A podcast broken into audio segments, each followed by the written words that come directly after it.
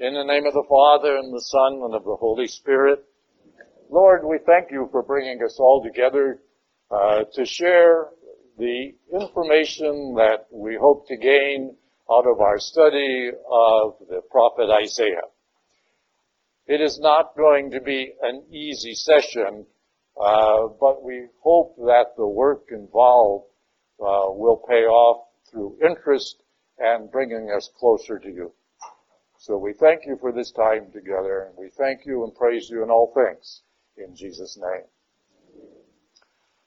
Alright, let's get into an important subject.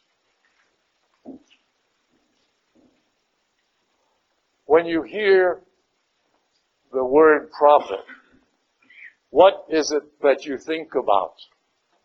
Anyone want to give me an, an idea? Or what do they think about? Yes, Betty.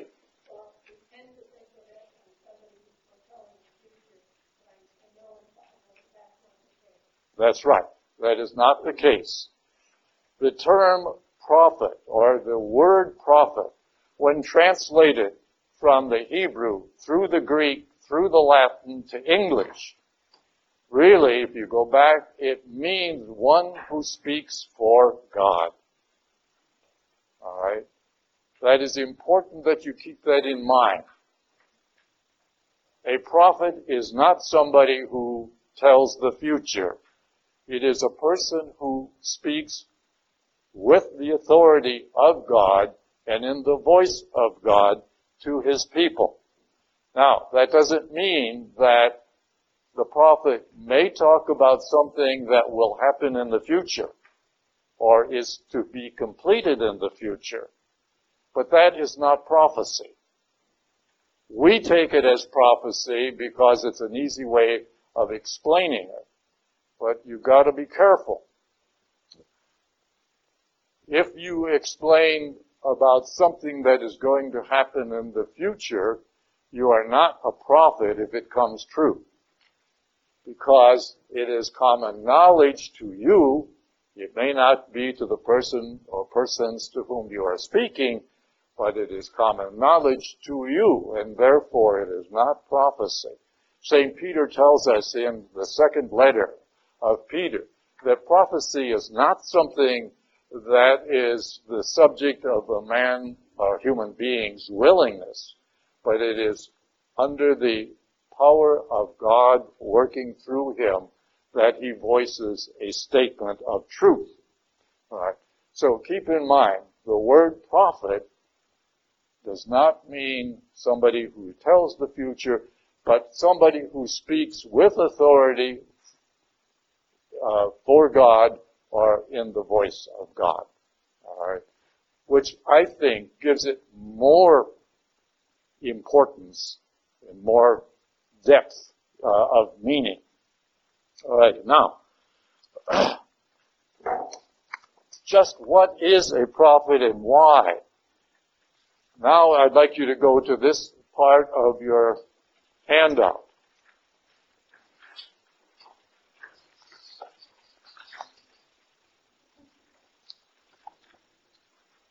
over a period of time, God has used individuals and groups of individuals in His furtherance of His plan of salvation. From the time of Abraham to the time of Christ, there were four different major groups of people being used as partners in God's plan of salvation. The time between the call of Abraham in, roughly 2,000 years before Christ and the time of Christ, those 2,000 years are divided into four major sections. Not quite equally of 500 years, but relatively so. All right, and so we're just going to kind of use the 500 years as a general figure, but technically uh, it isn't partly because the calendars used way back at the time of Abraham and up through uh, the time, well, all, almost all the way up to Julius Caesar when the Julian calendar was developed. There was no uh, calendar that was universally accepted. Each little tribe, each little country, or each little nation had their own calendar, but there was no universal calendar as we have now. Uh, Julius Caesar was the first one to develop a calendar that was accepted and used throughout the Roman Empire. And that was begun around the year 440 BC. And it was used in sort of uh, an equal way through most countries and through, through most nations all the way up until the 16th century when Pope Gregory VIII developed the Gregorian calendar, which is now universally used throughout the world. All right. But going back to these four periods of time, and the reason I'm dwelling on this is because uh, to order, in order to understand the prophets, you have to understand their particular place in Jewish history, or Old Testament or Bible history. And this class is going to be as much on history as it will be on scripture. Because it is history that affected Scripture in the Old Testament. In the New Testament, it's the other way around. It is Scripture and religion that affected history.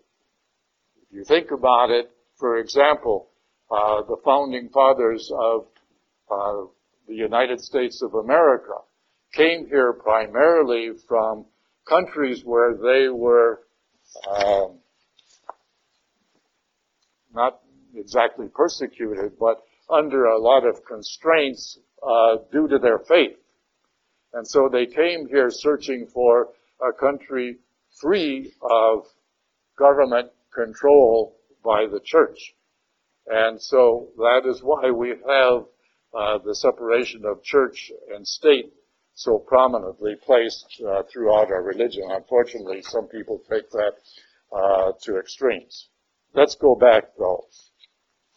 From the time of Abraham to the time of Moses, the Jewish people were under the control and guidance of the patriarchs. All right, a group of men, in this case almost all related, uh, that governed these people, and because there were no written rules, there was no written or uh, guiding laws during this period of time.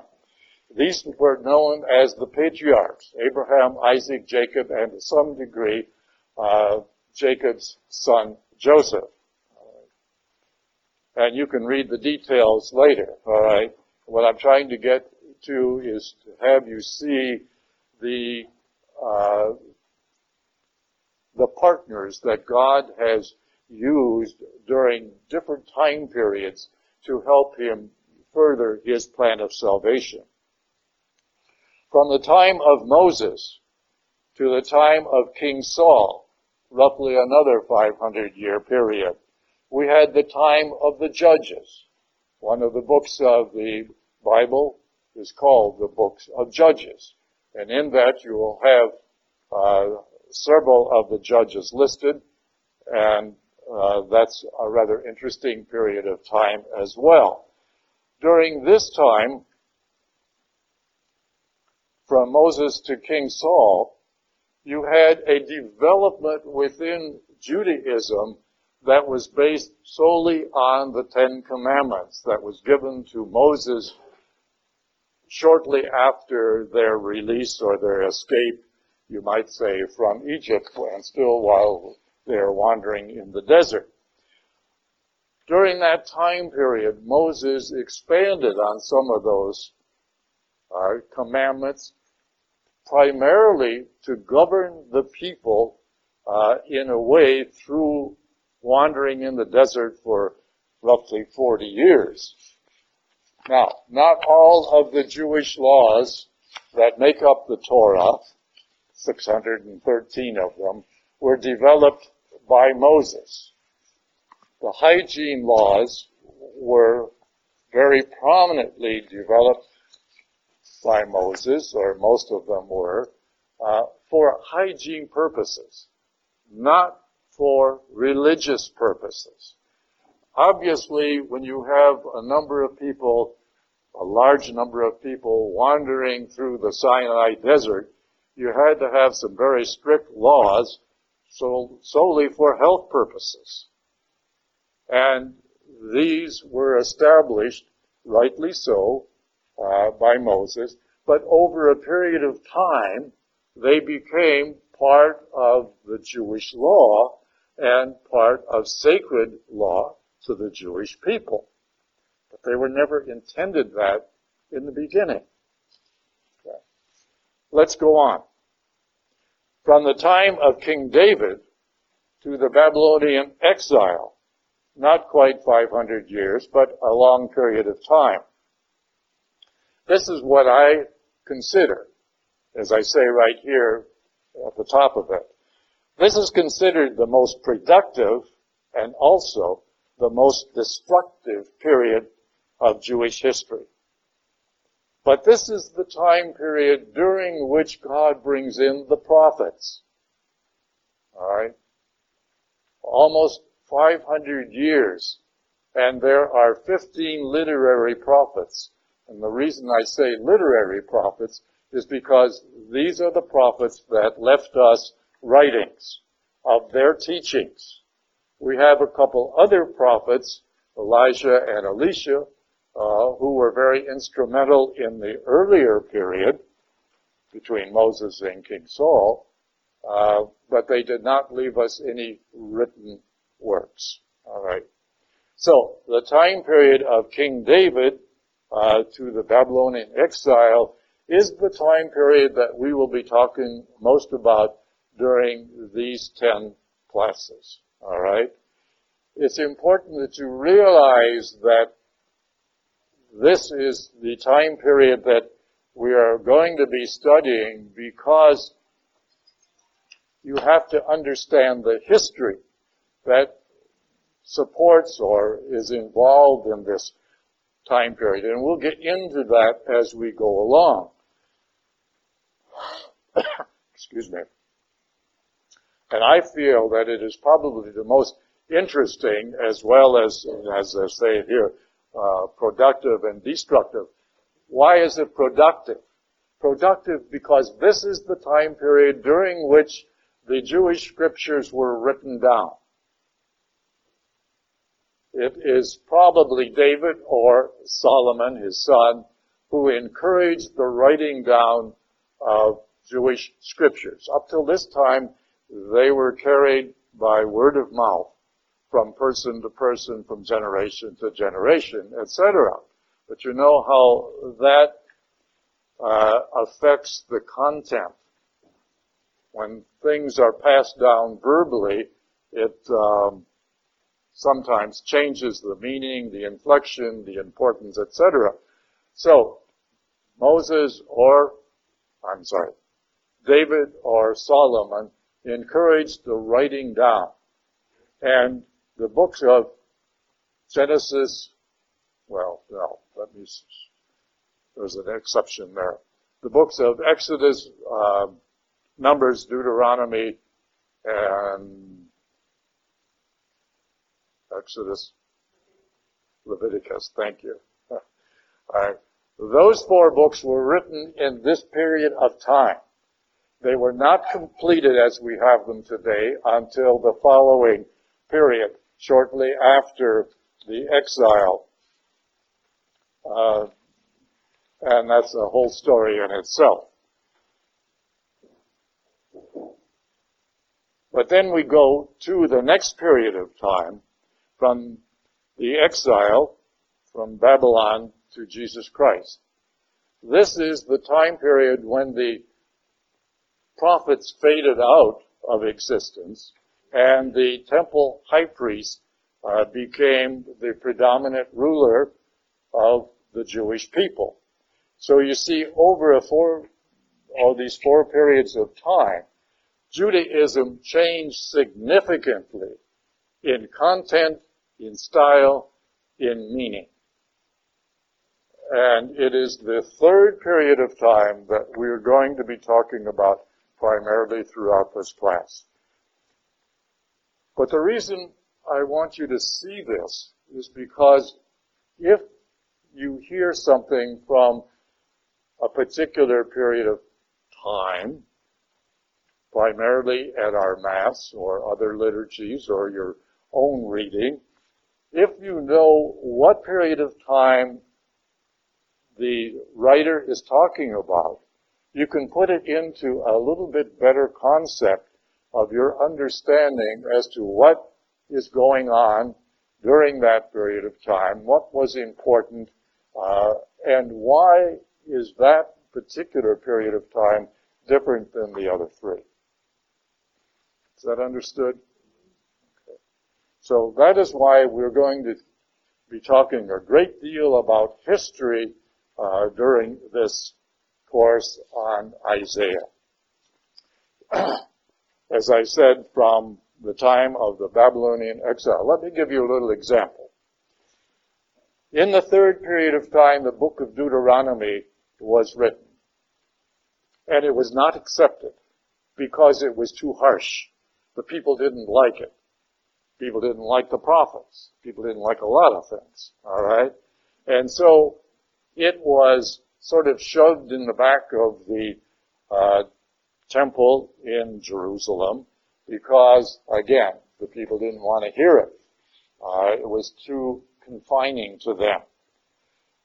But during the siege of Jerusalem by the Babylonians, and when it was a foregone conclusion that Babylon was going to succeed in conquering Jerusalem, the book was removed from the temple and taken with the captives to Babylon. And they sat there for several years, a total of 50 to be exact. But during the early part of the time, they couldn't understand why God let them down and left them to be carried off to Babylon. A lot of other things happened in the northern kingdom, and I'm going to discuss that in a few minutes. But they couldn't understand why God let them down. But finally, through the prophet Ezekiel, not Isaiah, but Ezekiel, who was there with them, and the book of Deuteronomy was then brought out, and they began to see it was their own sinfulness that became so heavy, so great, that God finally allowed them to be conquered by the Babylonians as a way of not only teaching them, but finally getting their attention. So, in Babylon, they finally got religion. Okay? And they were going to do things this way, and they were going to follow the law, and they were going to, you know, the, all of this affirmation here. So when they did come back, finally, a small group of them, not all of them, but a small group of them came back beginning in the year 539 BC. They brought the book of Deuteronomy with them, which became the basis for fairly modern uh, Judaism of that time period. So we're now into the fourth time period, okay? And they did follow the law. Unfortunately, they went the other way. They went so far as following the law that the law became more important than the lawgiver.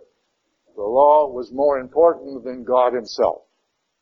And unfortunately, uh, we see that in many ways if we read some of the later books of the Bible and some of the uh, readings of the New Testament that reflect uh, the time periods here.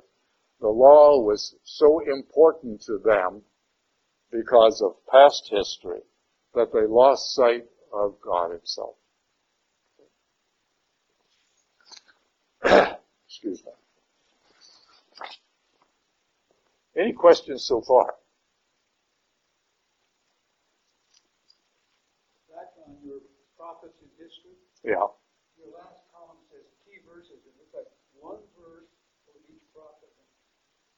Why are these verses key verses?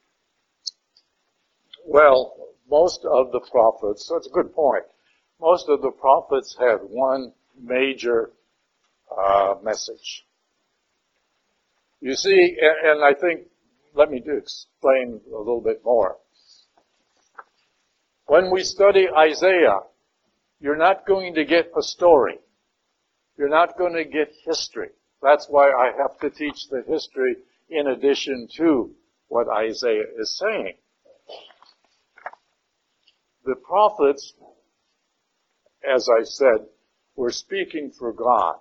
And therefore, each portion for example, chapters 1 through 6, or 1 through 5 of the prophet Isaiah is more or less an overview of the entire book.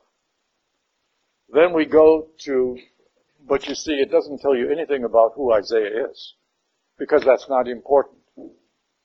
What's important is the message that we are getting through Isaiah from God. Alright? Then you go to uh, chapter 6 through 12.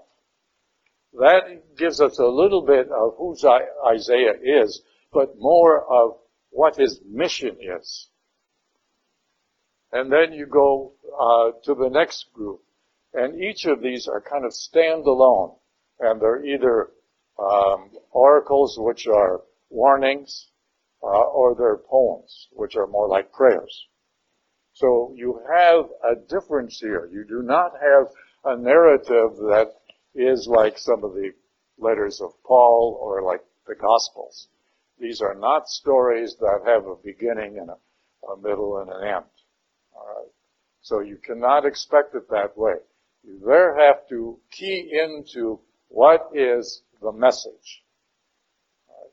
So one of the things that I would like you to do in this coming week is to take the first five chapters, and they're very short. Some of the chapters are only a half a page. Uh, it's not the length of the chapter, it's what it says. That's very important. And each chapter will have one or two key verses, but in that particular list that you have, it's the whole message of that particular prophet that is listed there. And that's pretty difficult to do, uh, to narrow it down to a few words. Um, excuse me.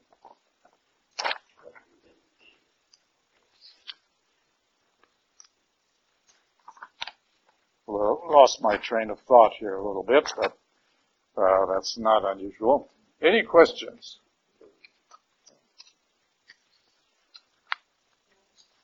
Yes. So were most of the prophets, um, they were around during when the kingdom was divided, and certain prophets were for the northern kingdom and other prophets for the southern kingdom? Yes. Yes. All right. Now, Karen just brought up an uh, interesting point, and one of the things that I wanted to talk about. David, King David, is known primarily for uniting all of uh, Israel. Going back even further, when the Israelites came into the promised land under the guidance of uh, J- J- um, Joshua and Caleb, God distributed the land of Israel to the various tribes. Remember, there are, were 12 tribes of Israel. So each tribe got a certain portion of land. And for many years, they were not to trespass or go beyond or uh, encroach on any other uh, tribe's land. And it became a little restrictive, but nevertheless, uh, this is the way it was. But at the same time, the leaders of each of these tribes then became like little kings in all of their groups or out of their little uh, divisions of Israel. Well, it was King David who united all of these uh, under himself, uh, and he was unanimously elected as their king. All right. Uh, and Solomon continued that after David. So you have a period of about 80 years, give or take a little, which we call the golden age of Jerusalem, uh, golden age of Judaism. All right, under which uh, Israel really flourished and became a very prosperous and wealthy nation. Well, when Solomon died and his son Rehoboam took over, it was too much for him. And he didn't want it. So what he did was he made a deal with Jeroboam. Don't confuse the two. Uh, I have a hard time pronouncing the names. Uh, who was not fully Jewish. He was uh, and not related, uh, but he ended up with the larger portion in mileage and so forth of the northern part of Israel, and Rehoboam and subsequent kings took over the southern kingdom. The northern kingdom retained the name Israel, and the southern kingdom was called Judah. And that's from the province of the land of Judah, which was one of the uh, tribes uh, of Jacob. Okay. So you got to keep in mind now that we have two separate nations. And this is the way they saw themselves. And they established their own uh, kingdom, uh, their own uh, center of authority. The southern kingdom obviously was established at Jerusalem. The northern kingdom center was at Shechem in Syria, um, in Samaria, excuse me. All right. Yes, sir. Is Judea and Judah two names for the same place? Uh, yes, yes. One grew out of the other. All right. There's a little story if you want to know where the word Jew came from. A lot of people think that that's a derogatory word, and it is not. So when you hear me use the word Jew, I am not talking about the Jewish people in a derogatory way. Several places in the Bible you will hear the word Israelite, uh, even in the New Testament, in the Acts of the Apostles, you will hear the uh, names uh, Hittite, uh, uh, Perizzite, and so forth. The word "ite" on the end of a word generally refers to a place where the people come from or who their leader is. All right. So the word Jew is not in any of the early books of the Bible. You will not see that in any of the books of the Bible until those that were written after the Babylonian captivity.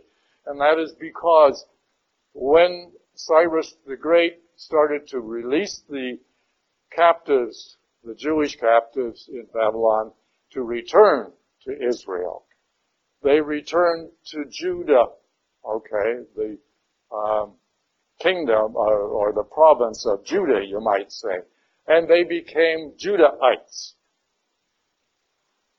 And you'll see that word in your book here when you start reading it. The word Judahite is not a common word. It is not used in a lot of writings. But Judahite was only a way to define those people who lived in the land of Judah. Alright? And after a while, that was then kind of pared down to Jew.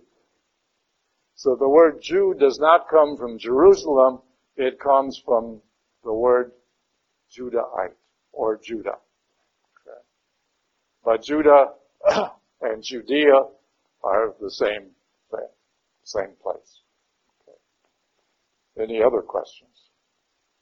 Am I getting you all confused now? Sometimes that's the best way to be.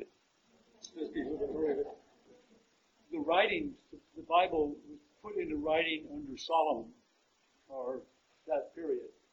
Then after that, they split. Now, did both Israel and Judah follow the same writings? Not the Deuteronomy, of course. But. Well, yes and no. That's a whole story in itself. I'll try to kind of give you a quick answer. All right. When either Solomon or, or David started to encourage people to write these down, you had a small group in Judah or Judea who began writing the Jewish histories. Sacred scripture did not start out as sacred scripture. It started out as history. And that's true even in the New Testament. All right. They did not start out to write. I'm going to sit down and write sacred scripture. All right. They sat down to write history. So you had a small group of people in the southern kingdom that began somewheres around uh, the 10th century, maybe the 9th century. All right. Almost at the same time, you had another group of faithful people up in the northern kingdom, and they started writing down. These were the uh, Deuteronomists. All right. And they began to write down their version of history. Alright. Then you had another group down in the south and another group up in the north. Alright. You had the priestly group also. So you had actually four different groups of people writing what they thought was Jewish history. It wasn't until after the Babylonian captivity that the priest Ezra kind of took all of those together and developed in pretty much into what we have today. All right. Not all of them were written by the fifth century. Uh, most of the wisdom books were written later. But by the second century BC, the Old Testament as we understand it today and have it today was pretty well in its present format. Does that answer your question? It's a long way around, but nevertheless, uh, it helps to kind of understand. Okay. Any other questions? Yes.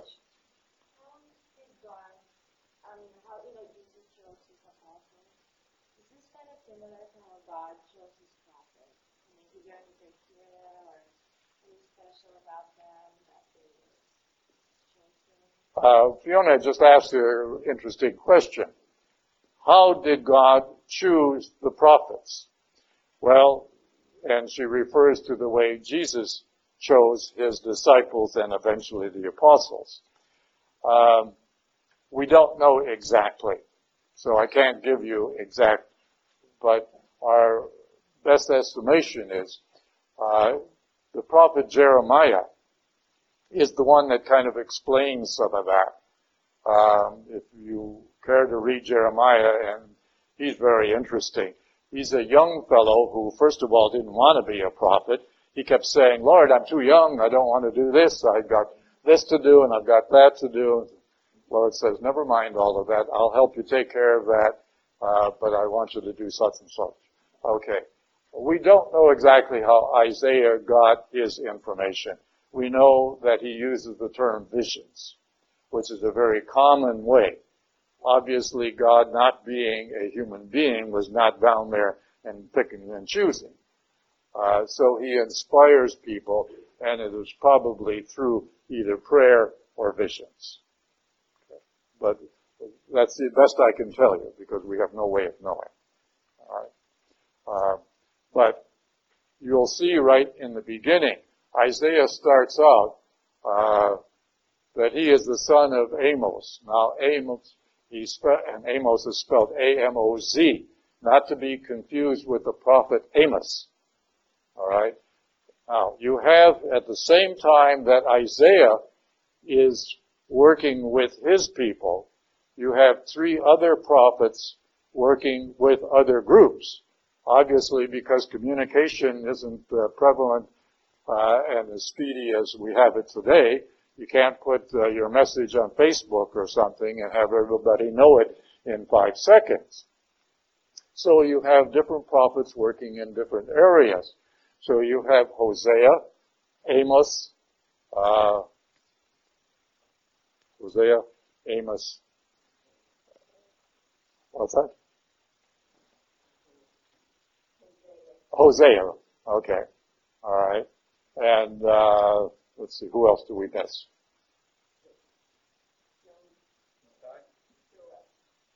No, no, no, no, no. Joel. All right.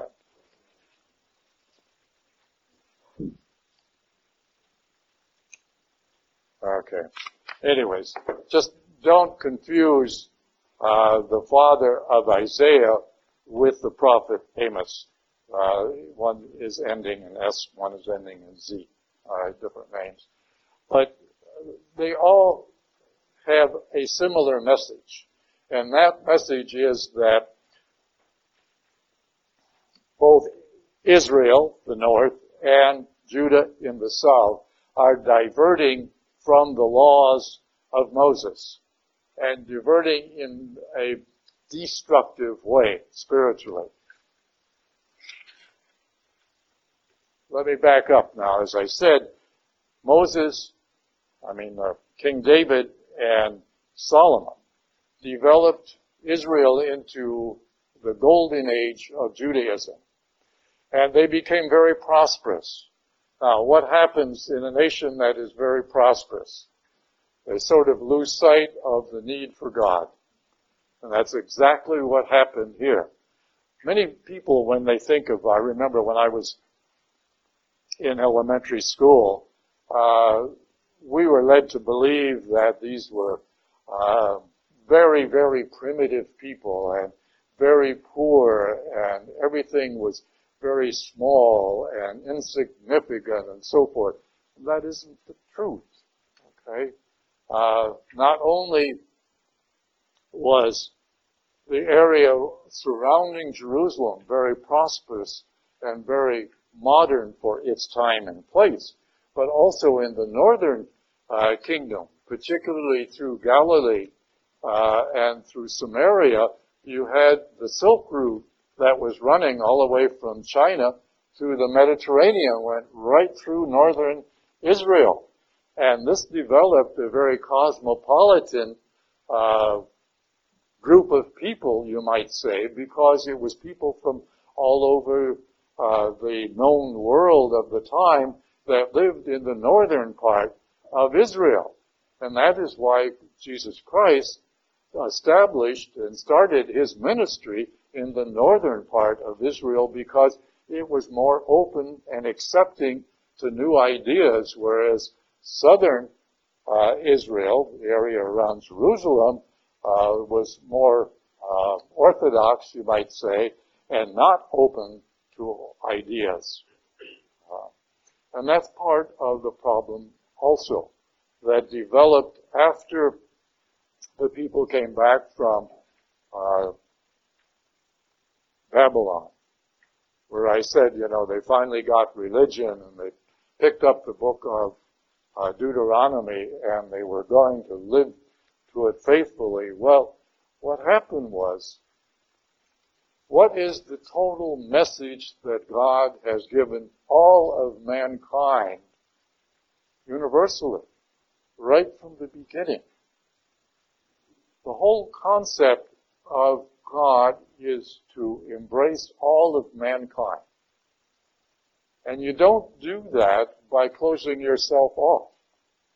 You can only do that by opening yourself up to all of mankind. Alright? But what the people did after uh,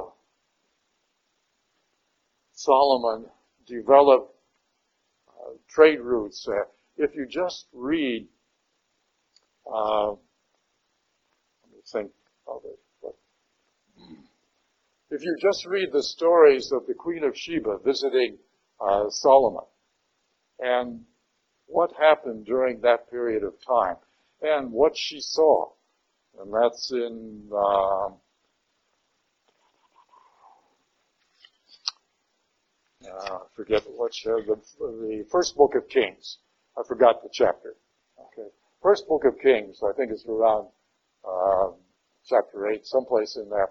Read the story of, of uh, the Queen of Sheba and the riches that she saw at the time and all of the things that she saw. It gives you an idea of the prosperity. And so what happens is these people began to turn away from God and go their own way.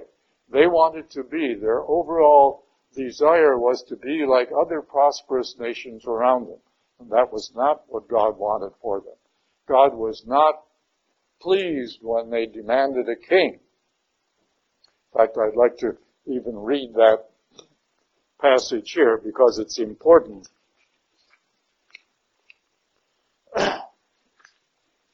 This is going to be chapter 8 of the first book of Samuel. I'm going to read this because it's not very long, but it's, it's interesting in a way and fits in here. Says, in his old age, Samuel appointed his sons judges over Israel. Now remember, this is still the uh, second period of history. Judges. His firstborn was named Joel. His second one was Abijah. They judged at Beersheba. His sons did not follow his example, but sought illicit gain and accepted bribes, perverting justice. This is what was prevailing at the time. Therefore, all the elders of Israel came in a body to Samuel at Ramah and said to him, Now that you are old and your sons do not follow your example, appoint a king over us, as other nations have to judge us. It was very important that they looked upon and measured themselves up uh, against other nations. Samuel was displeased, and so was God, when they asked for a king to judge them. He prayed to the Lord, however, who said in answer, Grant the people's every request. It is not they, it is not you they reject. They are rejecting me as their king as they have treated me constantly from the day I brought them from the, uh, Egypt to this day, deserting me and worshiping strange gods. So do, uh, so do, uh, so do they threat uh, you too. Now, grant the request, but at the same time warn them solemnly and inform them of the rights of the king who will rule over them and so he goes through all of this whole list of things uh, God is telling Samuel, who sort of acted as a prophet in a way, but did not leave us any written information of his own. This is written by someone else. Uh, how God was displeased, but recognized the people's desire and was going to give in to them, but through that he was going to teach them a lesson. And he finally did too, as well. So we have all of these converging problems that are going on now. And this is why I call it the most constructive and the most destructive period of time. Okay. Um, you have the constructive part, the writing down of scripture, the destructive part, by people actually working against that. So you have both of these forces going on. The prophets were brought in to try to balance or equalize the evil that was being created by the rulers of the people. Now, we're not talking about all of the little people of uh, both Israel or Judah. It is the rulers, but the people had to follow the rulers because that was uh, their way of life. That was part of their laws. And so they followed them and, you know, unfortunately they followed them all the way to Babylon. Uh, the northern kingdom was overrun by the Assyrians in the year 722 BC for the same reason. Very same reason. Right? They neglected God. They brought in their own pagan gods. They set up altars and pillars. If you see this word pillars, this is a special type of altar shaped in the form of a pillar that was worshipped uh, as a memorial to a pagan god. And that was set up quite prominently throughout the northern kingdom, not so much in the southern. Okay. But both the north and the south received the retribution, you might say, from God through Assyria in the north, who wiped them out entirely, never to be seen again, uh, and in the south by the Babylonians. Now, one of the key words in here is remnant. When we think of remnant, we think of a small piece of garment. What is meant in, by the term remnant in Jewish faith is the small group of people who returned from Babylon to Israel to set it up and begin again. What they found was disheartening because the temple had been destroyed, uh, although the prosperous city had been destroyed, because when the Babylonians carted them off to Israel, I mean to Babylon, uh, they left behind the sick, the weak, the old people, anybody who could not provide them with some means of existence or help. Uh, people who were uh, maids or, or, teachers or craftsmen uh, were taken. All the others were left behind. Well, if you take all of the able-bodied men out of a country, uh, what's left? You know, old women, children, uh, and who can provide? Who can work? And so their city of Jerusalem was totally destroyed in more ways than one. Alright? So when they returned, the remnant was recognized as the new life given to Israel. Unfortunately, a lot of the people in this remnant had never been to Jerusalem. So they didn't know what they were returning to. And when they got there, they were pretty disheartened. Okay. In your handout uh, is a page called Important Points to Remember. I've covered some of these already. I would like to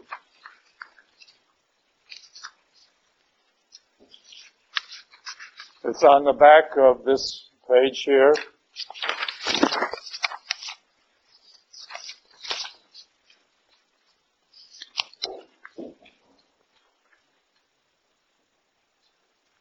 We've covered the meaning of the word prophet, one who speaks for God. What I didn't say at that time, and, and I want you to bring out now, is that even though a prophet will talk about things that will not be fulfilled or will not be completed until some future date, it had to have meaning at that time to the people who heard it. You can't just say, well, I'll dismiss what he's saying and, and wait for that time. Because that time might be, uh, 50, 100, 150, a couple of hundred years away. Alright? So, whatever the prophet says, even though it is something that is to be completed in the future, it had to have meaning to the people of that time period.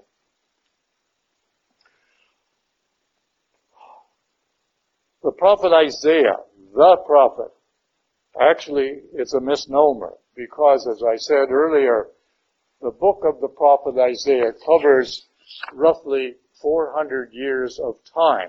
Not continuously 400 years, but sporadically over a period of 400 years. Alright. So chapters 1 through 39 is what we call first Isaiah. And it is generally attributed to one person who we call Isaiah. Then chapters 40 through 55 or 54 uh, is what we call Deutero Isaiah or second Isaiah. And then you have the remainder, 55 through 65 or 66, um, is third Isaiah. And they have different time periods and different messages. So the prophet Isaiah, you have to kind of be careful who you're talking about and what time period you're talking about. And that is why I gave you, you know, this long drawn out exercise uh, on time periods. Okay. Because the Isaiah that we will be studying here came from this third time period. Okay. But when we get to the next session, which will begin in January, which will begin in January, that will be the second and third Isaiah, which will belong to this last time period. Okay. So be careful uh, when you're reading Isaiah as to what time period you're talking about, and you can pretty much judge that by what chapter you're in. Okay? So if you want to write it down, 1 through 39 is first Isaiah. 40 through 54 is second Isaiah. And 55 through 66 is third Isaiah. Now, some of those, the 54 and the 55 slightly overlap. Alright, but it's not very important.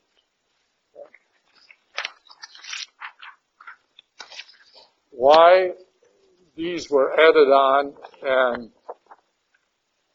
uh, included in the book of Isaiah under one name, we have no way of knowing. No one can give you a good answer. If they do try to explain, it is mere speculation. So I won't even try.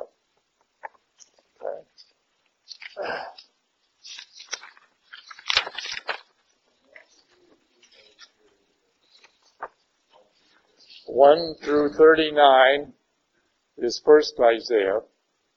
40 through 54 is second. And 55 through 66 is the third. We already talked about the nation of Israel was actually two separate kingdoms, the northern being Israel and the second being Judah. Okay. The need to understand the political and social climate of both kingdoms is very important to the understanding of the prophet's message. This was a time of great apostasy and neglect of the poor, a major sin in the eyes of God. Even up to the time of Christ, there is a great amount of teaching in the New Testament, both in the Gospels and in the various letters of Paul and others, about, and you'll hear this kind of phrase of the three run together, okay? Widows, orphans, and the poor in general. Why are, oh, why do so much of our scriptures uh, refer to these three groups. All right? And that is because in Jewish law, if a wealthy man dies, leaving an abundance of wealth, it goes to the first male child in that family, not to the widow. The widow is cut out. And all the other children are cut out, with the exception and the understanding that it is the firstborn male who inherits everything, is to take care of the widow and any other children. But in many cases they didn't. Human nature again. Um, orphans the same way. Orphans had absolutely no legal standing whatsoever. Children under the age of 30 on their own, had no legal standing. And so could, you know, there wasn't uh, all kinds of entitlement programs like we have today. They were totally on their own. And they were marginalized and disregarded by the general population because, again, erroneously, if you were poor, if you were a widow, or if you were an orphan, it was because you were a great sinner. Automatically. And God, through the prophets, tried to warn the people that this was not true. This was not the way he looked at it. And Jesus did the very same thing. Kept warning the people that they were being led down the garden path, so to speak, uh, by believing that. And that was far from the truth and far from his will.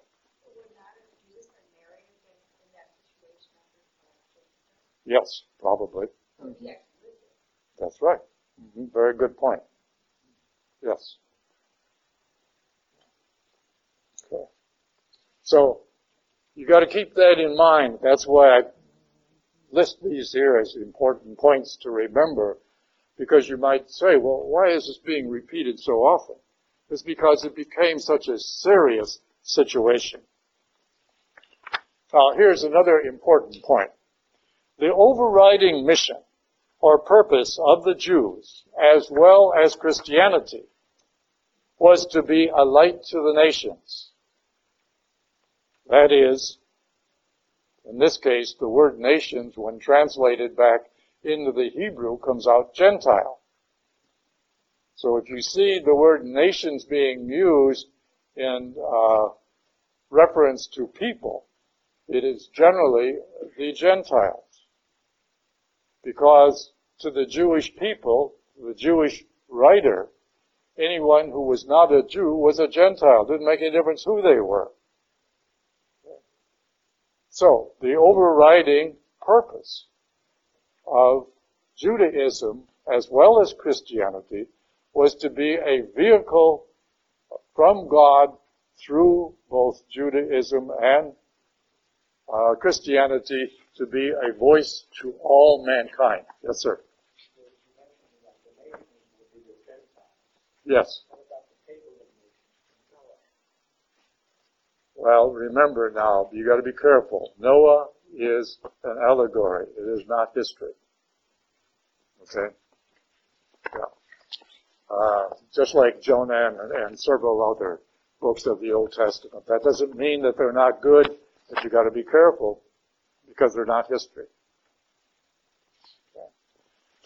This is important because although the Old Testament does not spell this out very much, God's purpose in forming the Jewish nation in the first place, beginning with the call of Abraham, was to be a vehicle to talk to all mankind. And yet, as time went on, the Jewish people sort of began to enclose themselves into an exclusive group and wanted to exclude everybody else. Alright? They were very inclusive. In other words, they wanted, they were very exclusive to their own people, their own ideas, their own rules. In fact, uh, it was a Jewish law for many, many years uh, that they could not associate uh, or marry outside of their Jewish faith, or they would be uh, excommunicated. Right? You even have a lot of people that still look at it that way. How many of you have heard at least of someone who was ostracized from their Jewish family, entirely cut off as if they were dead because they married a Christian? Uh, we have some of that also marriage rules? We did, not any longer. You know, even Catholics, you're right, to some degree, uh, in Catholicism, we had similar ideas and concepts. That has been relaxed a great deal once Vatican II opened up to one of the major documents, which is called Lumen Gentium, which means, translated into English, light to the nations. Yes, Jeff.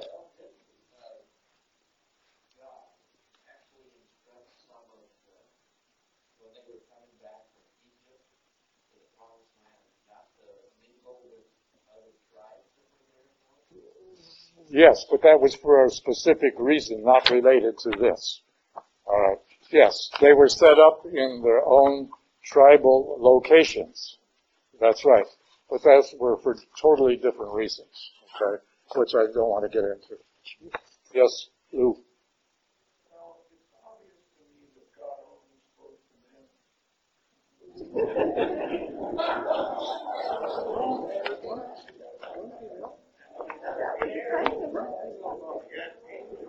Huh? One female prophet.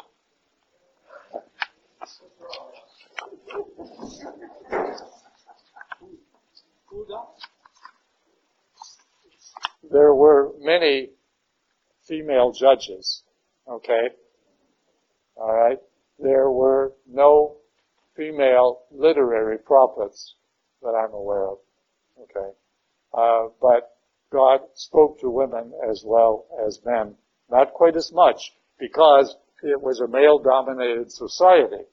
All right. And the woman had virtually no voice in anything. Angel. Yeah.